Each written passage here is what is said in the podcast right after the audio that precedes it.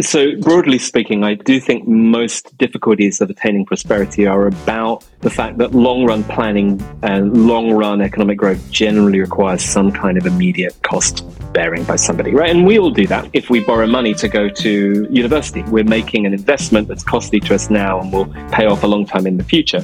You know, many investments have that quality, but political systems are not well structured to support that kind of time based decision making. And now, The Good Fight with Yascha Mounk.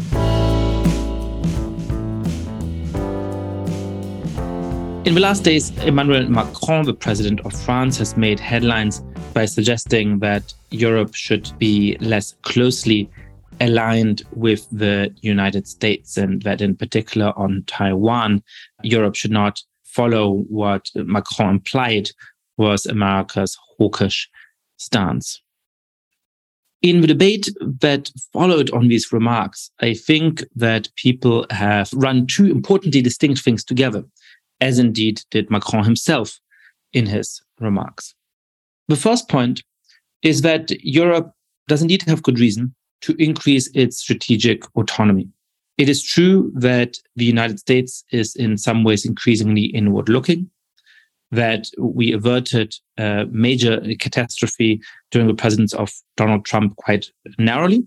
And that is entirely imaginable that Donald Trump or another isolationist might be back in power in 2024 or 2028 or 2032.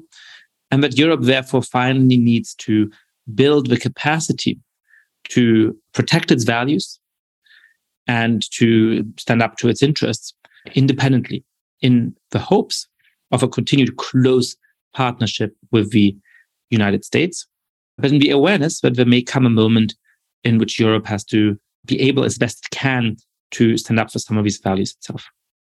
But what Macron is suggesting is actually an incredibly unambitious, incredibly depressing vision of what that kind of strategic autonomy would look like. Rather than envisaging a Europe that is actually able to stand up for its own values and interests. He imagines a Europe that simply decouples from the United States in order to try and appease any power that is important. His vision of strategic autonomy is not one of genuine autonomy in which Europeans can stand up for what they think is important. It is a form of vassalship, not to the United States, but to China. And so I am perhaps in a strange position in this debate. I think it is good and right for Europeans to think seriously about how they can become less dependent on the United States, how they can become more autonomous in their ability to preserve their democratic institutions and their fundamental values. But that is never going to be achieved by making yourself deeply dependent on a stable authoritarian regime like that which is ruling in Beijing, rather than a raucous and deeply flawed democratic country as is the United States. The problem with Macron's remarks is not that he is a Europeanist. It's not even that he, in some ways, is trying to be Gaullist. It is that it is a curious mixture of being overly ambitious in terms of Europe's ability to stand up for its own interests and underly ambitious in what it would mean for Europe to actually stand up for its interests.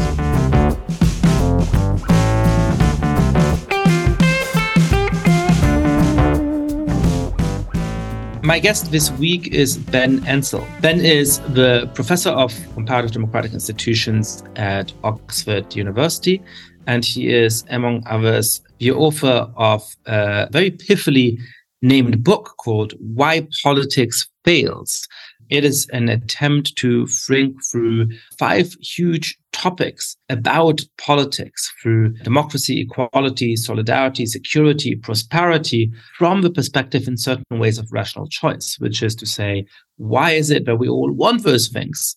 And yet so many countries have trouble achieving them. I thought this was a really interesting conversation in terms of how to think about politics, but also in terms of thinking through each of those five topics. Ben Ansell, welcome to the podcast. Thank you for having me here, Yascha. So, your book that is just out is called Why Politics Fails. One of the standard answers that a lot of people would probably give to that is that the problem is that politicians fail, that politicians are self serving, evil, conniving, out of touch. You think that that's the wrong answer. Before we get into what your answer is, why is that the wrong answer? It seems like a pretty plausible answer.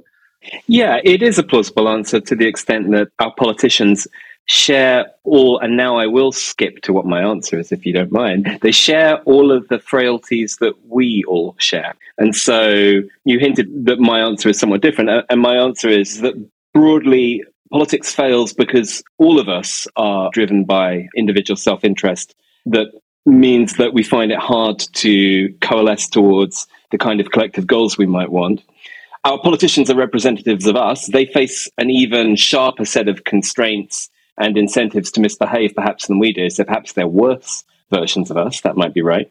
But ultimately, they disagree, at least in part, and often mostly because we disagree.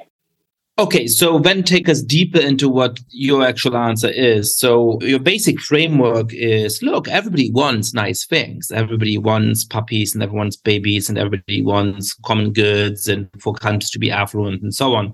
But there's this tragic instinct to serve your individual interests first. And the pursuit of those individual interests then makes it hard for us to achieve those public goods give a little bit more detail on that basic mechanism and explain why that really should stand at the center of how we understand the world. Why is that mechanism so much more important than other kinds of things we might use to explain our failure to achieve various collective goods?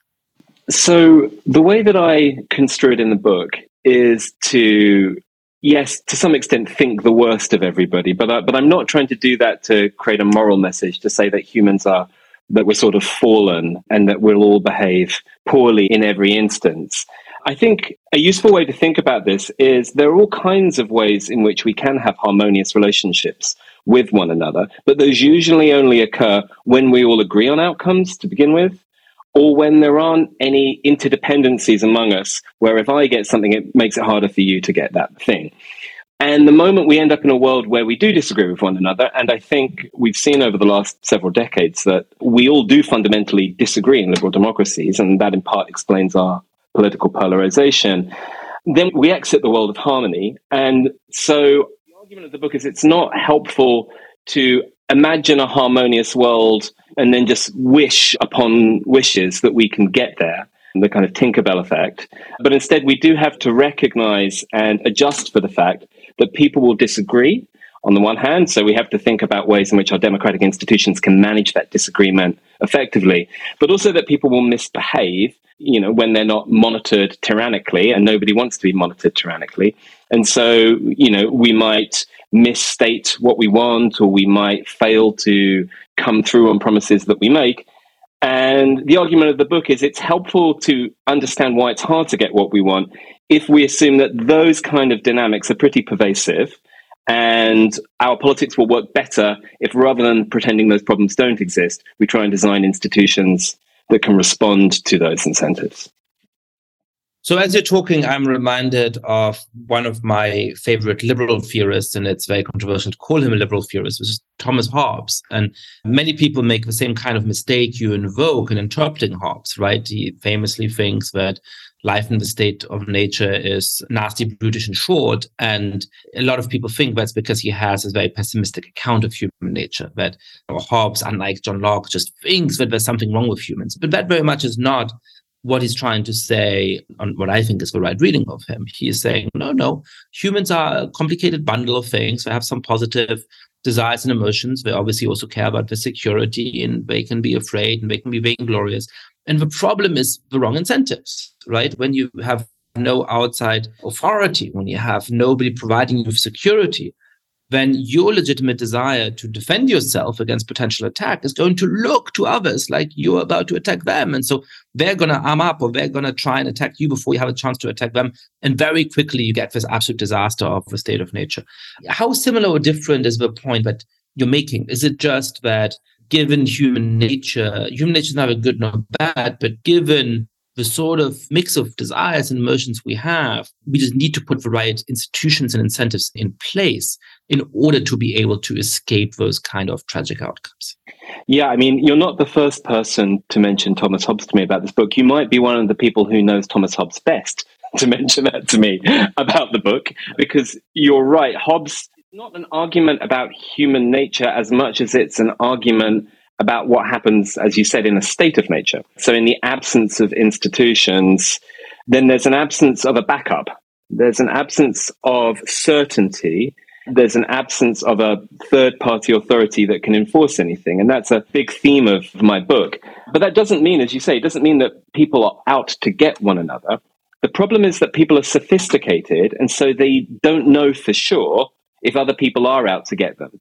And the Hobbesian argument about this is well, if you don't know if people are out to get you and they're acting in ways that don't completely demonstrate that they're not, then you're best off protecting yourself and maybe even preempting that in the absence of some kind of authority. So the absence of authority is really important to my book, not just in the in the sections on security, which is one of the big five traps I talk about. And yes, that does begin very much with the examples from Thomas Hobbes. But I think it's a more general problem of politics. In that politics is about how we make decisions and how we make deals with one another in the absence, oftentimes, of any third party who can back us up. So, to give you a couple of examples here, voters cannot hold political parties to the promises that they make in manifestos. Now, they can vote them out later on, but they can't enforce it. It's not a contract that you can go to some third party and say, hey, they promised to do this and didn't do that.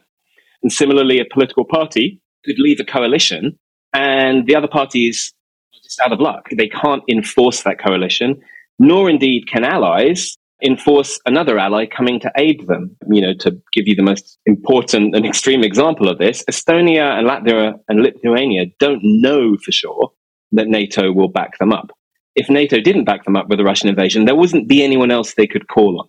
So, in my view, and in the view of the book, politics always operates in that kind of domain where there's nobody that we can really go to as a last resort. So we are on our own and we have to figure out how the deals we make with one another can be self reinforcing. So talk me through this a little bit, because as you're saying in Hobbes, you know, the core of the argument is in the state of nature. And, you know, the reason why Hobbes thinks that you know, any state, even a potentially tyrannical one, is better than no state at all, is that life in the absence of the state of some kind of common leviathan is so terrible. But of course, we do have states. We have pretty effective states. We have, you know, states that are immensely powerful by the standards of any past civilization. Now, you're right that in the international arena, this is a metaphor that scholars of international relations often use, that, and that in fact also originates explicitly in Hobbes, that you know, states stand to each other as humans stood to each other in the state of nature. And so there's an obvious analogy here. But when you're talking about democratic politics, that is not the case. We have constitutions and rules and, and laws and courts and all kinds of things to set and enforce rules. And all of that was put in place in part to get out of those problems. So why is it that our modern states with their you know fantastically complicated rules and laws with their immense power aren't able to solve the problems that seemingly they were set up to solve? So you're absolutely right to say that the laws and institutions that govern our states are precisely what help us resolve political problems, right? So in their absence, we might be in this Hobbesian anarchy, you know, not just about protecting ourselves, but also our economic relations with one another, the deals we strike with one another. Right? In the absence of any institutions, we'd be constantly in an anarchic environment uh, where we would find it very, very difficult to trust anyone or make anything happen. And much of the book is about how can we reinforce those norms of trust. So what we have instead to enforce those deals are the institutions that we create. But political systems being what they are, there is no constitution that cannot be altered in some way. And indeed, we can get into difficult questions about what happens when unconstitutional ways of amending constitutions happens and how you stop somebody from doing that. But those constitutions that govern our behavior, firstly, they can theoretically be changed. And in certain countries like the United Kingdom, it's not really clear what the constitution is. And so we can often end up with behavior that doesn't appear to meet what we think our constitution might be. But secondly, those institutions that we have often don't fit the current state of events that we're in. And so we often feel frustrated because an institution designed for an earlier time is failing to give us what we want today. And that's a dance, really, that I talk about in the book. That's always going to be a challenge. Getting rid of institutions in a kind of populist bonfire of the institutions creates the dilemma that we now enter a world where nobody can trust what anyone else is going to do anymore. And I think is responsible in part for some of the volatility we see in contemporary politics. But going along with institutions just because they're there can lead us to the situation we have, say, with the US Senate, where very, very small states with around a million people we get the same representation as states with tens of millions of people. So now we have a different problem where the shoe doesn't really fit anymore. And ultimately, our political problems sort of swing between, I think, those two poles. So let's talk through some of those traps that you discuss in the book. Perhaps you can briefly list them, and then we can start with the security trap and go through them later. Yeah, absolutely. So the way that the book is constructed is around five broad goals that most people can coalesce around, can generally agree on. Now, of course, the devil's in the detail. You know, many of the challenges of the book come from people disagreeing about what they mean by these ideas. But here's what they are, and these are the big five in the book democracy, equality, solidarity, which means sort of looking after people when they're ill, security, and prosperity. So those are the big five. And then the way I describe this in the book is that, you know, first talk about what I mean by these and to show that they are indeed popular and things we would want. But then secondly, to argue that our individual self-interest often gets us into a trap that makes it ever harder to achieve those goals. And then finally, in each of the sections of the book, I talk about how we might escape each of those traps. So to give you the example of security that you mentioned, that's a trap where we can't avoid anarchy without risking tyranny, which is precisely the problem. You know, as you noted, that Thomas Hobbes is in part solving, but in part creating with Leviathan. So, explain to me why it is that, in your mind, we haven't solved that security dilemma, right? I mean, when I look at a lot of countries around the world today, Britain, the United States, Germany, and so on. For better or worse, they broadly speaking have solved that dilemma. Not for better or worse, in fact, for better. You know, they clearly aren't anarchical in the way that some countries which suffer from state failure are. And they clearly are not tyrannical in the way that, you know, North Korea or some other extreme autocracy might be. So, broadly speaking, these countries, to, to varying extents and with harsher trade offs in some places than others, have sort of solved that. So, to what extent do you think these democracies have solved that problem? And what has allowed them to solve that problem to that extent in a way that other countries have not? Yeah, you're absolutely right to point at, you know, I think particularly Western European countries seem to have found the right place within this trade off. And the beginning of that chapter talks a lot about the development of early police forces and early prisons and the other institutions that make up the security state. In their absence, you know, much of the countryside was anarchic in most countries. And certainly with the rise of the first major metropolitan areas uh, during industrialization, there were really deep concerns across most countries about endemic crime and disorder which is why we ended up in part with the development of police forces in the early 19th century. And that's something I did a lot of work in my last book on. So, how was this successfully resolved? It was successfully resolved in those countries that made the police force and the citizenry less different from one another. So, created civil police forces where the police were supposed to be drawn from the local population and to govern the local population. And that was the initial idea, for example, behind the London Metropolitan Police Force. And it was very much created in contrast with what were perceived to be the autocratic continental police forces, which were essentially sort of military offshoots. Gendarmeries, which would be officers wearing military like uniforms, carrying weapons around the streets. And we still see some of that, you know, if you see the Italian Carabinieri and so on, you know, that type of more tyrannical looking police force was perhaps a sort of a step too far for some countries. But those countries that did develop these civic police forces, I think, did straddle that balance quite nicely. But with that said, I think even in the United Kingdom, right, let's leave alone sort of police violence and problems related to overstepping of the security state in the United States. Even in the United Kingdom, the London Metropolitan Police Force, that very same police force I spoke about, has in recent years murdered an innocent man suspecting him to be a terrorist during the after the 7-7 bombings on the London Underground, has had an officer rape and murder a citizen who he picked up walking home during the COVID lockdown, has had a serial rapist arrested, right? So there are still aspects with even a country that seems to have resolved most of these questions about how does one avoid anarchy without having an overbearing police force. We still clearly have a number of police officers who are stepping past that mark even here. It's really interesting to think through these different models of police in various European countries.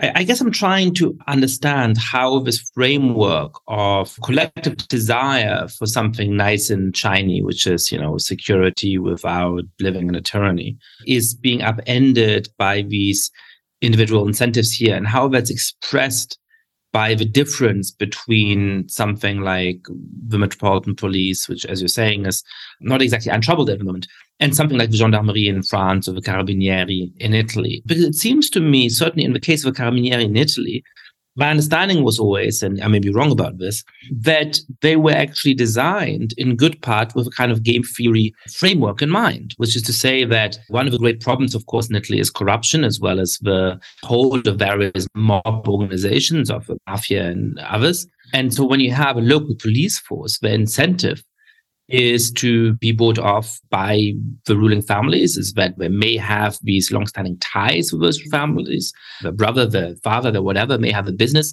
that is dealing with them. And so it becomes very, very hard to rein in this corruption. So the model becomes that you have this national police force, which is in some ways thought of as quasi a branch of the armed forces.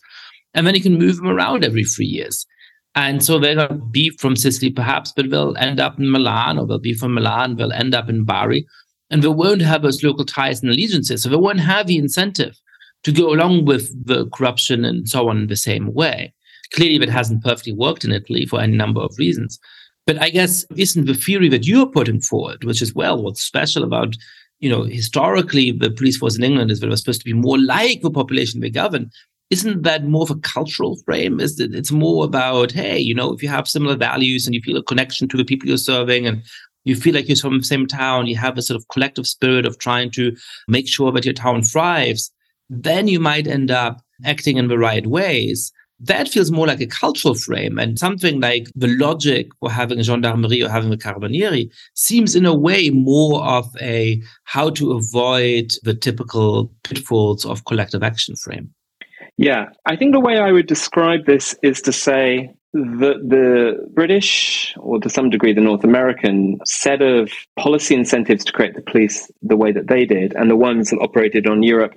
We could call this cultural or not cultural. I think what it does is it suggests that there are different contexts in terms of how concerned people were about anarchy versus tyranny as these two kind of endpoints, right? So if you're England in the 18th, 19th century, you have some concerns about anarchy on the streets of London. And indeed, you know, you have the creation of the sort of earliest detectives, the Bow Street runners at the end of the 18th century who, you know, are there to deal with street crime. And ultimately, we end up with the Metropolitan Police Force emerging by the 1820s.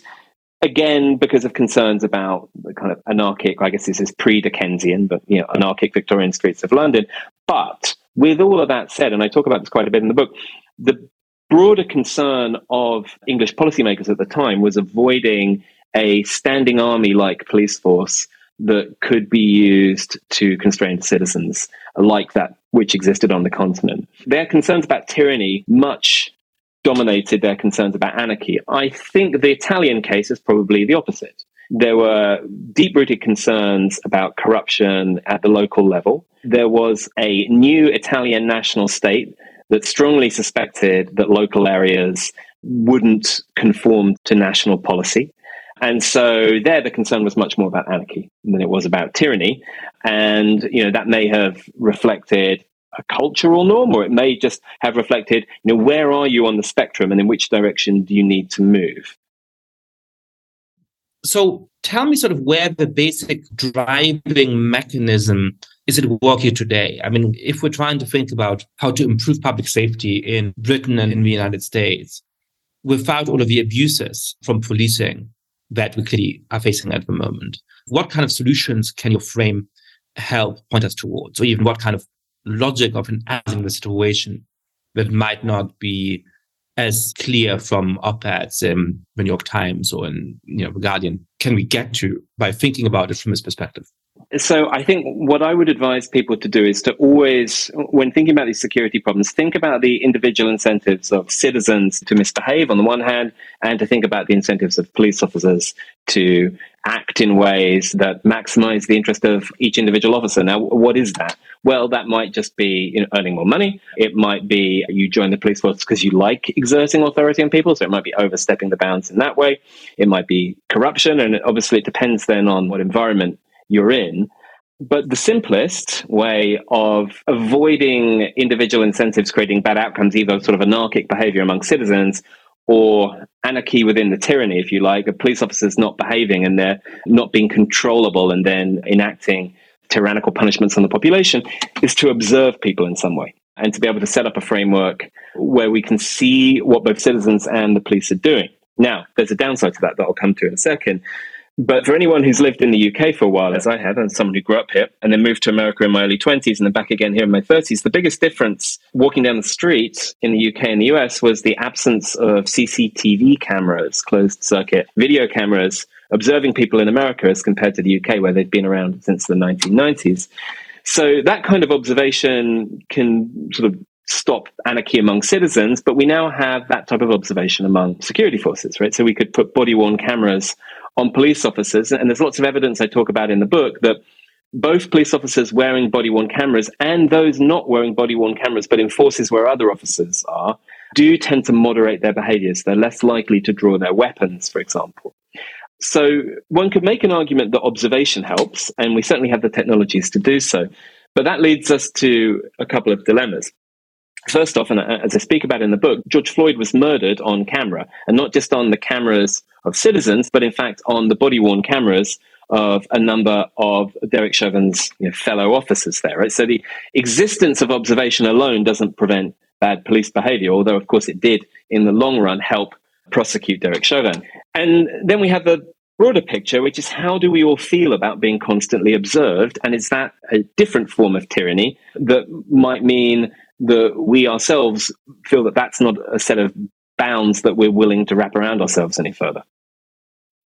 To ask a very crass question, if you were advising legislators in the United States, think about public safety while reining in the abuses that police in the United States often perpetrate, are there any clear lessons to be drawn? There's a useful lesson from what's happened with the London Metropolitan Police Force. And body worn camera rules differ across American police forces and presumably across American states. So, whether one could have federal legislation on this, I don't know. But there have been a lot of struggles with getting the Metropolitan Police to release body worn camera footage to the public in a timely fashion. And so, I suppose what I would say is that there's been a lot of legislative effort to make the police more observable. But that effort can't simply be in buying lots of body worn cameras and asking police officers to wear them. It also um, you know, requires that video evidence to be released essentially on demand so that officers know that not only are they being observed, but that that observation can make its way through the legal system or even into public life. Now, there are people who are concerned that police officers wearing body worn cameras all the time and knowing that everything they do is on film and can be watched by the public will slow walk. They will fail to prosecute crimes. They will worry that they are at risk. Right? And that's an understandable concern. But the evidence that I've seen and talk about in the book suggests that there is not yet a kind of de-policing effect of wearing those types of cameras. So I guess my current view of this is rather than defunding the police, observing the police would be the best way of ensuring public safety and that the police are indeed out there, but removing or reducing the possibility of egregious police violence. So, security is perhaps the most fundamental of your dilemmas. I'm going to go through the dilemmas in my intuitive ordering from most fundamental to less fundamental. I'm not sure that exactly makes sense and that the order in which you present them. But I think perhaps second after security might come democracy. So, what is the nature of a collective action dilemma when we're talking about democracy? You know, it's interesting that you pick security first and then democracy because I toyed about this particular ordering within the book about you know which is a sort of more fundamental human concern. ultimately democracy is about how we make decisions and how difficult it is to make decisions. And so, in a way, many of the problems later on and our inability to achieve, say, our security goals might themselves be reduced to our inability to actually make collective decisions at all. So, why can't we make collective decisions? So the democracy trap, as I set it up, boils down the trap to the fact that there isn't a clear thing such as the will of the people. So that there's no way for us to know what society truly wants because that doesn't make a great deal of sense unless everybody literally agrees on everything. Instead, we have to have some rules and procedures to aggregate people's differences and come to some kind of collective answer. And so the way I talk about democracy is to contrast a situation where you have pervasive chaos where you can't make any decisions at all. And this is what political scientists who've studied something called social choice theory will talk a great deal about the fact that there is no unimpeachable way of taking lots and lots of individual preferences over things and turning them into something that collectively makes sense. And that can indeed happen under certain conditions. I talk a lot about the votes around Brexit in the UK and the difficulty that the ruling party had uh, back in all the whole period between 2016 and the vote in 2019 in coming to any kind of agreement at all. But the alternative that we can get into sometimes when we resolve chaos is just polarization, which I think is more symptomatic of the American experience over the last 20 years, where decisions can get made, but they're decisions where one half of the population is set against the other half of the population with great venom and discontent.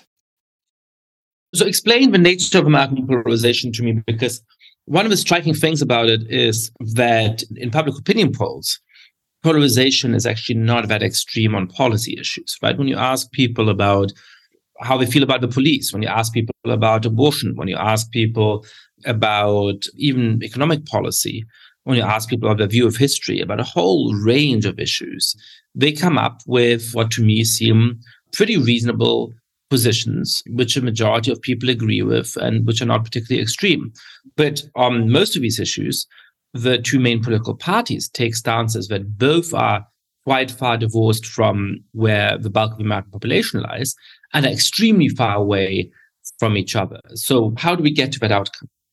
We get there in a few ways. So, you know, as you say, Americans tend to agree on the specifics, but they often disagree on more general issues, more general sort of philosophical issues, which one might align with the preferences of the political parties themselves, which I'll come to in a second.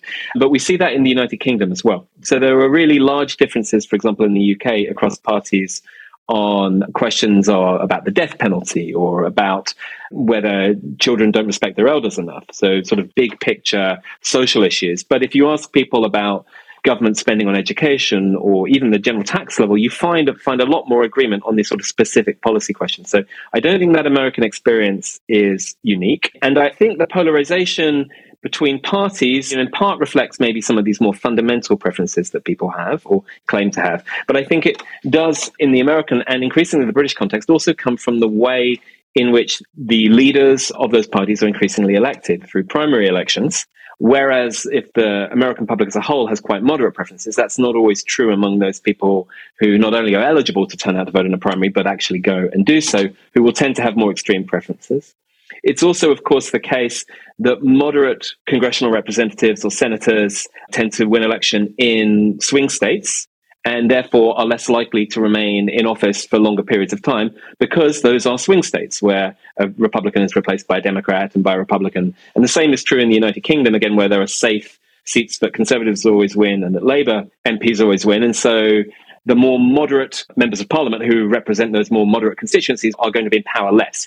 So, in part, our political systems are structured to empower the extremists both among voters and among politicians.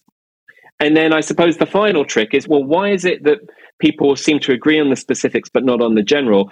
Well, I think here parties have been increasingly good at taking their philosophies, which to some degree you know, bubble up on the extremes, and guiding voters who align with that party to think in that way. Right. In other words, the parties are leading the voters, I think, with sort of broad philosophical issues about fairness or about the role of government.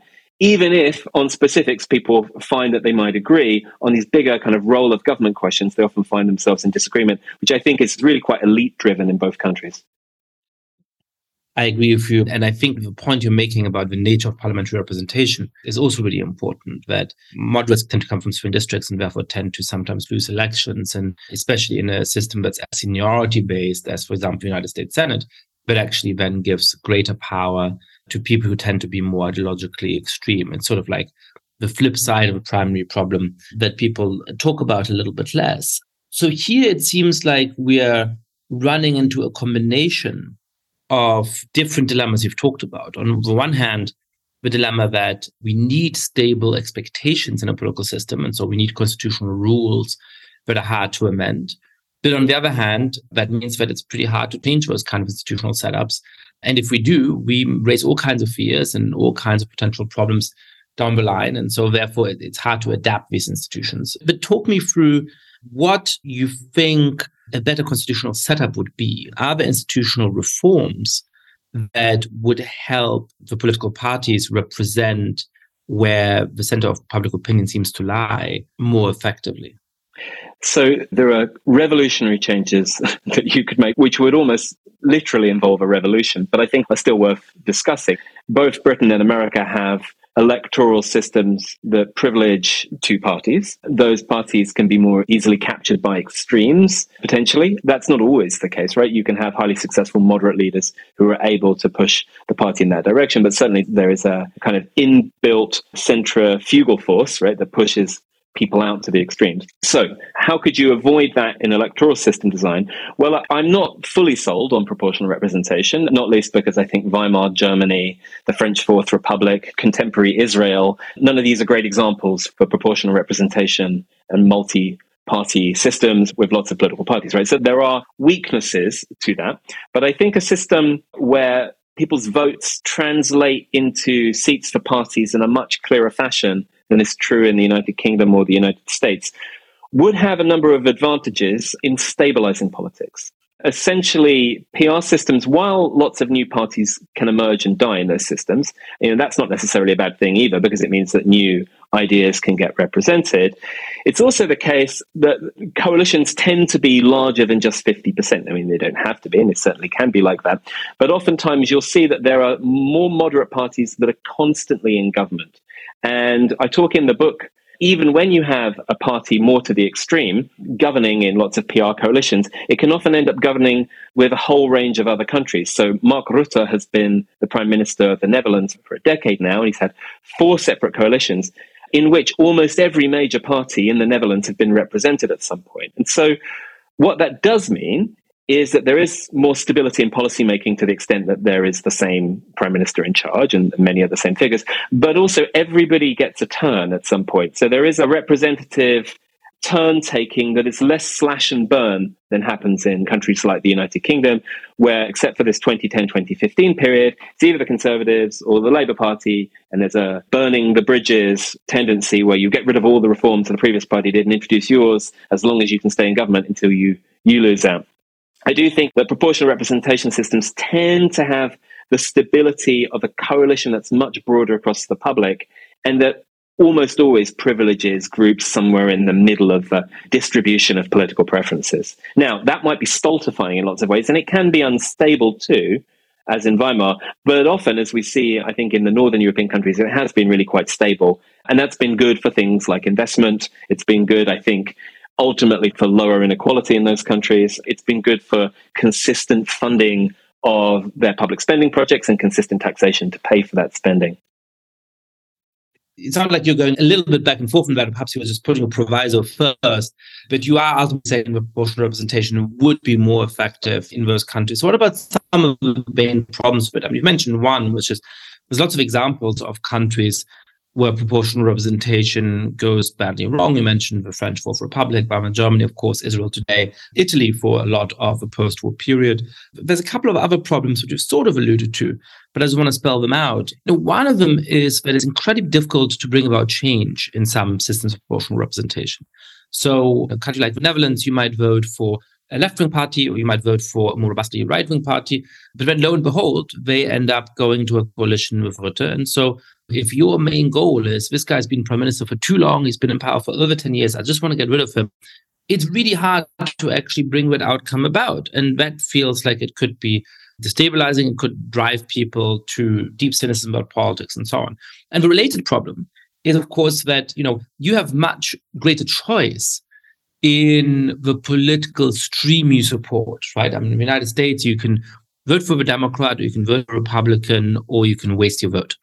And if you dislike both the Democratic and Republican Party, that means you know you just have to hold your nose and vote for whoever you prefer, or not vote at all. Right? It's not a coincidence that in the United States so many people don't vote. It's in part because you know the number of offerings is very low. And so a lot of people aren't represented. If you had five or six viable political parties, you'd probably have more people show up to cast the vote. But on the other hand, in a system of proportional representation, you know, you vote for the you know Green Party thinking that they're going to go into a left wing coalition because they're a left of center party, but parliamentary logic and math demands that they enter a different kind of coalition. It's accounted, and suddenly the vote that you as a left winger proudly gave to a left leaning party is helping to elect a you know conservative Christian Democrat prime minister. So one thing that I've always been struck by is that when I'm speaking in countries that have some system of first past the post, some a version of a majoritarian system that's very prevalent in Britain and the United States, I often get questions about, well, shouldn't we have PR? Wouldn't that make things a lot better? But when I go to countries that have systems of proportional representation, they often ask me, well, isn't the problem our system of proportional representation? Shouldn't we be going towards a more majoritarian system? So, taking these points on board, and you're obviously well aware of all of them, why do you think that we should nevertheless give the edge to a PR system or PR like system? As a political scientist, as a card carrying political scientist, of course, I agree with all of those critiques. And I am very struck by the fact that when you speak to people in proportional representation systems, they complain about how those operate. I think there is a danger that for all of us, that the grass is always greener on the other side. And PR systems, I think, are more likely to create chaos and indecision, things not happening. And I draw, for example, on the case of Belgium, where for over a calendar year, no government was actually formed after an election. So clearly that feels suboptimal, although, of course, Belgium ticked on regardless during that period of time, right? But it certainly doesn't feel accountable in any way. There's some great theory, which I've never researched out, and which I'm sure is, I mean, almost certainly wrong, but it's very entertaining, that after the 2008 financial crisis, one of the big problems in a lot of Europe was governments pulling back on spending too much and that deepening recession. One exception apparently was Belgium because they didn't have a government, so they couldn't pull back spending and they ended up doing a lot better. Well, and you know, to point to your earlier example, you know, you mentioned the post-war era in Italy, where there was roughly a prime minister a year. But of course, that's the period in which the, the, Italian economy suddenly zooms to you know the front of the line in developed country wealth you know, up through the 1980s. So in some ways, it's the worst political time for Italy, but uh, economically, it's fabulous for the country. And, you know, and even the Fourth Republic in France is a period of growth. Sometimes it's hard to separate out these things, right? A very unaccountable or feels unaccountable, right? Because it's hard to know who to punish. Seems unstable because you have lots of politicians going all the time. And yet it's also associated with a period of declining inequality and growing prosperity and the development of the welfare state in these countries. So it's hard to know whether the outputs in sort of real world terms are positive, even though the political outputs look terrible, and whether that's by design or not. I think proportional representation it's going to work least well where there are a series of sort of chaotic different preferences that just can't be aggregated easily. And that's where you do get this kind of Belgian situation, which in that case was caused in part by not only economic differences in Belgium, but these very clear differences between the Flemish and French speaking communities, which were very hard to resolve. Ultimately, Belgium ticked along fine regardless. But clearly, what we're seeing in Israel right now, which is coalitions winning with very thin margins in a totally proportional system that's extremely divided is one where we're ending up with polarization and chaos, right? So the worst of all worlds, and that is possible in a PR system. But I do think we underestimate the costs of electoral accountability. Um, we always know in the United Kingdom, for example, how to vote politicians out and who's in charge, right? So we have a very clear clarity of responsibility. But we have also ended up with a very kind of stop go economic development over the last 50 years, where because the Conservative and Labour Party have such different manifestos for how the country should be governed, we swing back and forth. And I think ultimately, that has been tough for investment and it has been tough for stable, credible policymaking. And so it's not always going to be the case that accountability has these downsides. But the whole book is about trade offs, and these trade offs do exist. We might get what we want democratically, but we might lose out because of that in terms of prosperity or in terms of equality. So I'm going to zoom ahead to the third trap because you were invoking it, which is that of prosperity. So, you know, why is it that a country like Italy was able to sustain all of that economic growth in the 50s, 60s, 70s, and up through the 80s, sort of, and has now had 30 or 40 years of stagnation? Is there a broader story to be told here about why we obviously all want prosperity, and yet some countries like Italy end up getting so mired and stuck in particular set structures that make it really hard, or why it is in France that the necessary reforms to bring down some of the costs of hiring new employees and sustaining a welfare state, you know, are so difficult to do that they lead to these, you know, giant eruptions in the streets. So, broadly speaking, I do think most difficulties of attaining prosperity are about the fact that long run planning and long run economic growth generally requires some kind of immediate cost bearing by somebody, right? And we all do that. If we borrow money to go to university, we're making an investment that's costly to us now and will pay off a long time in the future. You know, many investments have that quality, but political systems are not well structured to support that kind of time based decision making. I talk about the development of Social Security in the United States. Initially, Roosevelt had a massive majority in both houses and the presidency by a massive margin in the late 30s, wanted to introduce the costs of Social Security immediately, that is, the payments on paychecks, but have the first benefits come several years later, about eight years later. But after losing a congressional election in 1938, they just reversed it completely and say, actually, the benefits will come at the same time as the costs. We're unable to separate out the two. And I think that's a much more general problem that we can see in examples from the biggest of all in terms of climate change and taking costs now to get to net zero when we know the payoff, you know, may not even happen while we're alive and is certainly, you know, years into the future. But it also exists with all kinds of development choices. Putting in hard yards for politicians, if you know that you're not guaranteed to be in office three or four years later, is very difficult. Another example I give was a lovely policy idea to some extent was the baby bonds that Tony Blair introduced in the new Labour government in the early 2000s. And, and that was a small amount of money, about thousand pounds, that everybody would get at birth and be able to access at 18. Now, the problem is very few political parties are still in power 18 years later. So they only came in last year, by which time not only had Blair been replaced by Brown, but in fact, we'd had four separate conservative prime ministers by that point, right? So that's a sort of extreme example of a policy that might well be beneficial, right? It would be useful for everybody to have these opportunities when they enter adulthood, but where the political payoffs are just a mile away from the costs that are incurred. Is this just a general problem of democracy, which is to say that not just in the economic realm, but in all kinds of different realms of life, what matters is outcomes 10, 20, 30, 40, 50 years down the line. But what matters to a politician is possibly tomorrow's headline, and certainly whenever your period of government is up, is at most four and a half, five years away. In some political systems like the United States, it might be you know every two years for the House of Representatives.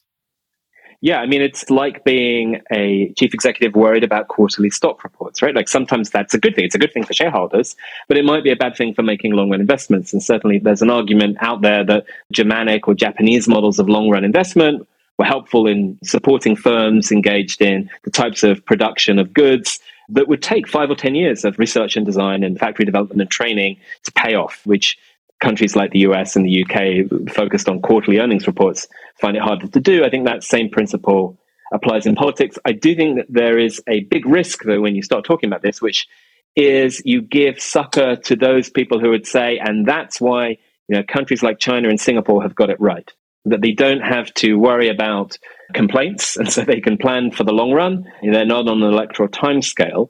And I suppose in a world of totally benign dictatorships, one could imagine an argument for that. But of course, people in dictatorships are not in fact constrained to do what's best for the public for the long run. And they have also have immediate incentives to try and stay in power and prevent people from overthrowing them and so on and so forth.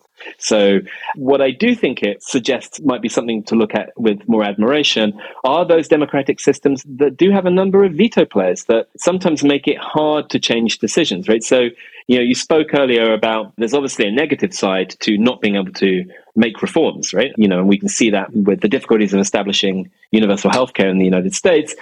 But there are also benefits of not changing things rapidly in the sense that people can create clear expectations about what's going to happen to them in 10 years' time. They can plan more effectively. So, draw out the argument about dictatorships. Is it that dictatorships are, in fact, better at long run planning but the thing they mostly care about is staying in power and perhaps enriching themselves and all kinds of other things, or you know, the irrational aspects that come in from dictatorship, because, for example, the dictator may start to be in an information bubble and doesn't have to deal with bad pieces of news and so on. Do they just override this advantage? Or does the advantage not arise in the first place? So I think that one can make the claim that in a couple of cases, I mean, I think South Korean development is an okay example for this. And, and I think aspects of Chinese economic development since the 80s work in this basis. That sometimes it can be beneficial to have a government that plans for the long run and knows it will be in power. I can imagine a set of cases in which that is true.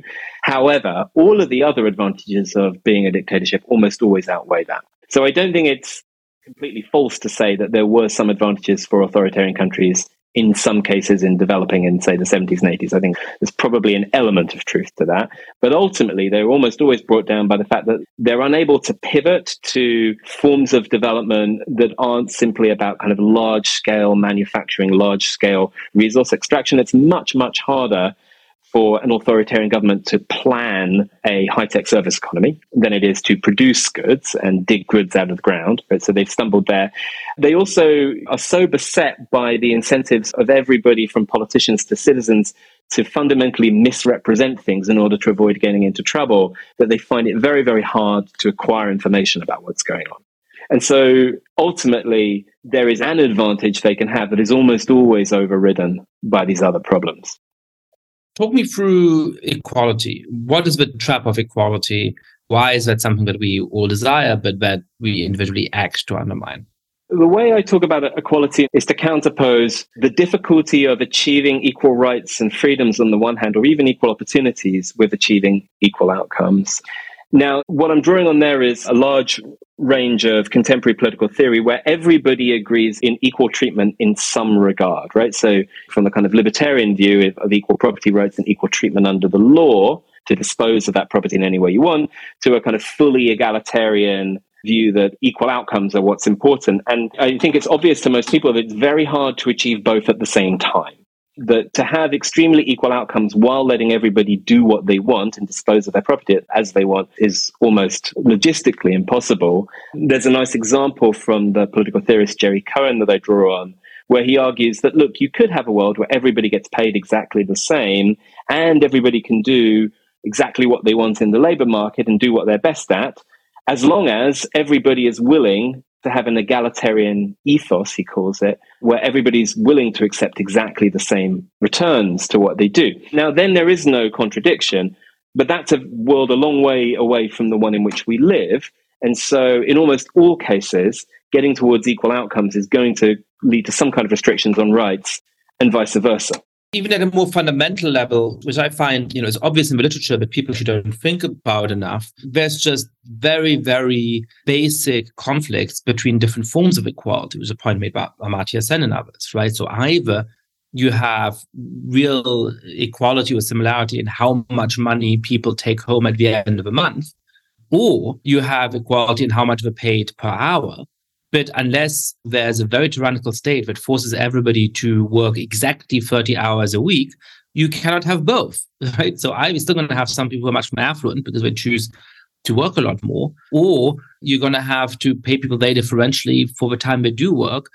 And either way, the society is unequal in some very important respect. And because equal processes almost always lead to people doing divergent things. And to stop those divergent things from producing divergent outcomes, generally requires a restriction on those processes, right? And so that trade off is inevitable. And you can end up in extreme examples, in a kind of Stalinist example, where you essentially enslave or exhort everybody to work as hard as they can and give them all the same. You can do that, but it becomes tyrannical. Or you can end up in a world where you wave your hands in the air and say, well, who knows? Everyone should do what they want, no restrictions. And then, of course, you end up with extremely unequal outcomes. Now, in reality, again, those are the extremes of politics failing. And most advanced industrial countries, we live somewhere in the middle where we're constantly engaged in this trade off between the two. But we can still end up with some surprising examples. So I draw on the book I wrote with David Samuels, where we argued that equal economic outcomes and equal political rights don't always go together. We argue that actually it's in those countries where economic outcomes were becoming more and more unequal, but the new wealthy group were unrepresented. That's the countries where you've got equal property rights. So sometimes inequality on one dimension can actually produce equality on another. And so, look, equality is complicated. All of us need to decide you know how much inequality on some domain we're willing to accept for more equality on another yeah, I mean, for me, this goes back to a sort of broader question, not about what is the definition of equality, but what is the point of equality. I've thought about this a lot in my PhD thesis, which is quite unrelated to most of the things I did afterwards about notions of personal responsibility and responding to a tradition within philosophy called luck egalitarians, who I think had just lost a basic point out of sight that you know what we really want from equality in a democratic society is, in my mind, you know, roughly two things. The first, that there's not such extreme inequality that some people are immiserated, that some people have their life prospects just radically curtailed by the extent of misery and poverty they're in. And the second, that we can actually be compatriots, that we can be fellow citizens, that we have enough of an equal society that we can encounter each other as social equals, even if, you know, you might have a Rolex and I don't, and your house might be much fancier than, than mine is. But if we're sitting down in a political context and a social context, we can sort of look each other into the eye and be equals in that kind of way. And to me, all of those, you know, very interesting conceptual debates about equality put us in danger of losing sight of, you know, why is it that ordinary people actually care about equality in the first place? Why is it that historically people have cared about equality? Well, it's because these two things have been violated because some people are so miserable that they have terrible, terrible lives while others are living in splendor or there's such a steep social hierarchy that people feel, you know, those people above me, they look down on me. I can't actually talk to them as equals. I think if we accomplish those two forms of equality, to me, it becomes much less consequential if people don't have exactly the same amount of money, all of those kinds of things just take on less importance. The way I often think about this now is that people really don't like extremes of inequality, but that doesn't mean that they are preternaturally driven to want extremes of equality. That the the opposite of it doesn't necessarily hold. I talked about the difficulties of wealth taxation. We had a debate during the 2019-2020 period in which the Democratic presidential primaries were occurring, both Elizabeth Warren and Bernie Sanders wanted a wealth tax at that time. We're having debates in the United Kingdom right now about wealth taxes, and I've run surveys about how people feel about wealth taxation. And despite the fact that wealth is much, much more unequally distributed than even in the United Kingdom and in the US, there's very little demand for taxing it. And I think the reason is that people don't care it seems, at least from my surveys, about equal wealth per se, but they do care quite strongly about fair treatment. So to the degree that you can emphasize things, you know, along the lines that this person got wealthy in some kind of unfair fashion, just out of luck, or you know, by speculating, then yes, you can make people dislike it. But otherwise, people tend to think it's important that they have equal rights to spend the money that they've earned in the way that they want to, including on their children. And so, you know, I find, for example, that only 25% or so of the British public think inheritance tax is even fair, right? Let alone want it higher. And I think maybe people who have advocated wealth taxes have misunderstood how people think about equality. Here, people care about being treated equally. No exceptions, the rules apply to all of us on here. And they care less, it seems, about more abstract ideas of the overall aggregate equality of outcomes in society. Your last trap is about solidarity. How, in your mind, is solidarity different from equality, which we've just been talking about? And what is the trap of solidarity and how do we get out of it? Yeah, I mean, so solidarity is how we look after one another. So, in some ways, it implies, I suppose, some kind of equalization of welfare, right? If somebody is really poorly off, you're going to make them better off. But it doesn't really require any kind of major narrowing of equality in society. It is, of course, a form of equal treatment. The idea is that we would all like, if we fell on hard times, to you know have somebody or society in general help us out, right? So that's what solidarity is. In substantive terms, that means the policies that, that political scientists call the welfare state. So healthcare, education, pensions, unemployment insurance, right? And so all of those things can exist in highly unequal countries like the United States or South Africa, and they can exist in highly equal countries like the Czech Republic. They obviously operate differently in those countries and they can be designed differently. But I think they follow a common human impulse, which is you know, even in highly unequal countries, there is a lot of charitable giving or a lot of religious common feeling, right? And I think that's you know as true about the United States as anywhere. And so thinking about where it becomes harder or easier to provide that solidarity, irrespective of what level of equality you have, is the key aspect. And in particular, I talk about the difficulty that often emerges of solidarity across a diverse group of people who don't always feel a sense of oneness with one another. I think that is something that is heightened by America's racial politics, but it's not a solely American experience. Lots of ethnically or linguistically diverse countries have had difficulty in creating solidaristic social programs that benefit lots of diverse groups who might not always want to look after each other this is a topic, and I sort of pushed Heather McGhee on this when she came on the podcast, on which I feel there's sort of just very odd diversions of political valence in the discussion in Europe and in the United States. I find that sometimes in the United States, it feels politically virtuous to emphasize, for example, that it was historically been hard to construct public goods and to sustain a welfare state that is as generous as it is in Europe, in part because of that racial politics, because of you know a lot of white voters saying, "Well, I don't want to vote for those welfare programs because they're mostly going to go to black people and I care less about them, quote unquote. Oddly, I find in Europe, it often feels politically incorrect to make this argument because it seems to imply that we shouldn't have more immigrants because if we have more immigration, it's going to become harder to sustain our welfare state. So, how do you read the state of the literature on whether ethnic and linguistic and religious and other forms of diversity make it harder to sustain that form of solidarity in the form of the welfare state. And what is it that we can do to you know sustain unemployment insurance and health insurance and other things nevertheless you speak very clearly about that, not least because you're an expert on this topic. If we were having this conversation in the late 1990s or early 2000s, I think the, the general consensus in political science and economics at that time was yes, more diverse countries have smaller welfare states, and these things must be related. I think there are increasingly some arguments that, well, you could have a Dutch model where you have a kind of pillarization. So you have diversity in, in the Dutch case, really, in religious terms. And there's a famous line about the Dutch education system, which was that if a window broke in the Calvinist school, the Catholic school and the public school would also get new windows, right? You'd find ways of sort of spreading the money around, right? So diversity doesn't have to lead to lower spending. Firstly, that's it's not a mechanical effect.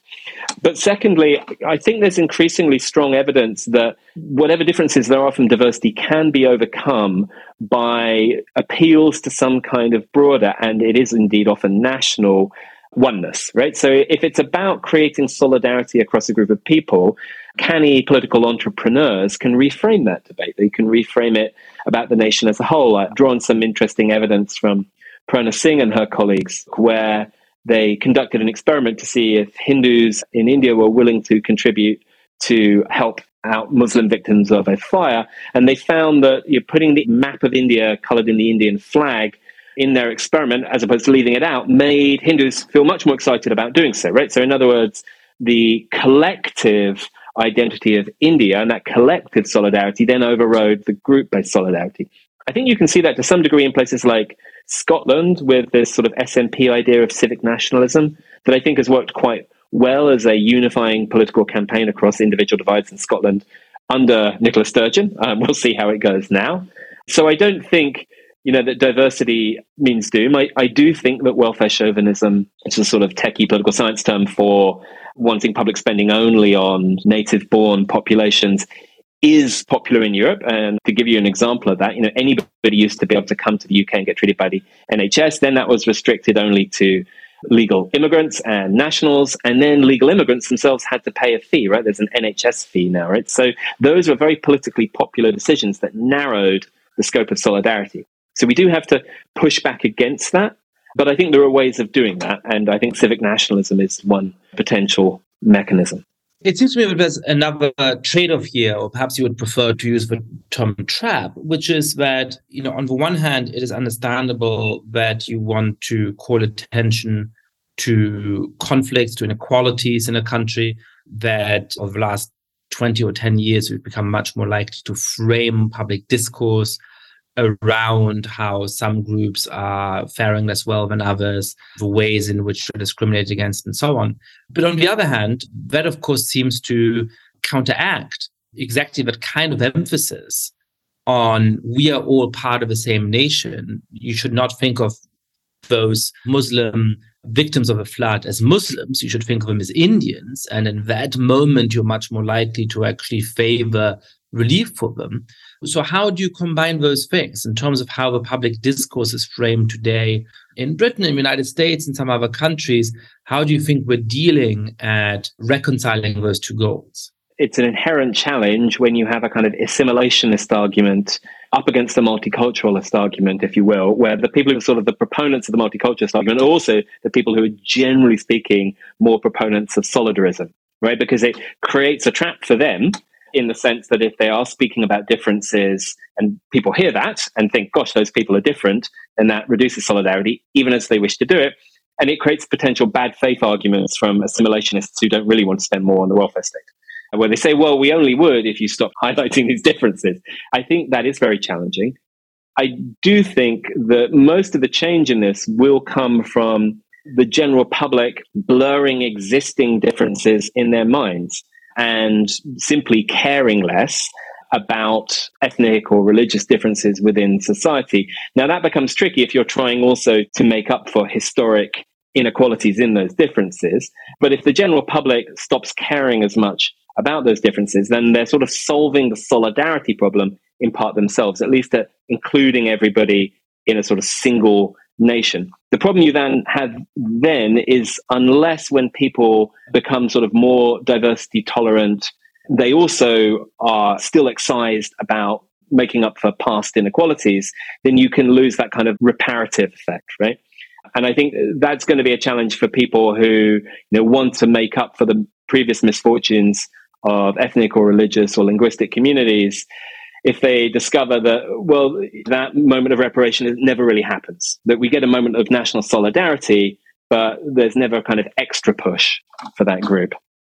For many decades, economics was decried as the dismal science. It seems to me that you, in a way, are trying to make a case for political science as the dismal science, which is to say that in the same way in which we've come to believe that despite economics uh, supposedly being a dismal science, thinking through the world in certain economic categories can be helpful. It feels to me that you're making a sort of analogous argument about the utility of thinking about these trade-offs in a hard-nosed way in order to achieve what are ultimately, you know, nice, mushy goals. So perhaps leave us with why it is useful to put on those hard-nosed political science goggles and you know how people can apply those in thinking through problems that we haven't touched on in this conversation I've thought much about this dismal science comment, and I would have mentioned it in the book if I hadn't discovered that the phrase of dismal science has this horrible prehistory with Macaulay and slavery. so I took it out. But I do think that political science is sort of economics without contracts, that uh, many of these scarce resources and differences in agreement, but ultimately without anyone to enforce them, makes politics even harder as a set of problems for society to deal with than the problems that economists speak about. And so that, you know, that all sounds rather gloomy. But let me offer this, which is that you can think of the book as social science therapy. So I guess a good therapist will often make you aware of your patterns of behavior that you've been ignoring or pretending that you're not doing that are ultimately unhelpful to getting the outcomes that you want, but are hard to face up to.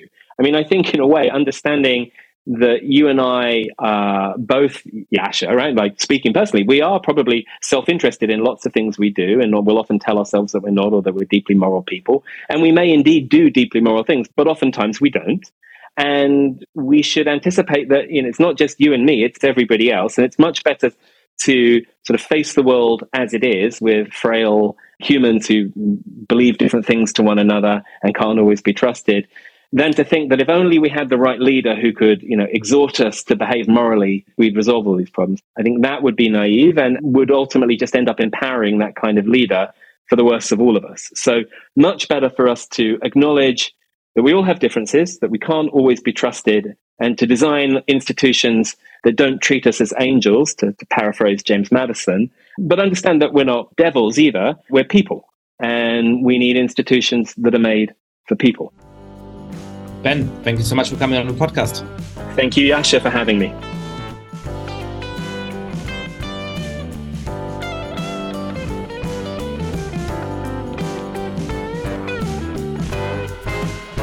Thank you so much for listening to The Good Fight. Lots of listeners have been spreading the word about the show. If you too have been enjoying the podcast, please be like, rate the show on iTunes, tell your friends all about it, share it on Facebook or Twitter. And finally, please mail suggestions for great guests or comments about the show to goodfightpod at gmail.com. That's goodfightpod at gmail.com. This recording carries a Creative Commons 4.0 international license. Thanks to Silent Partner for their song Chess Pieces.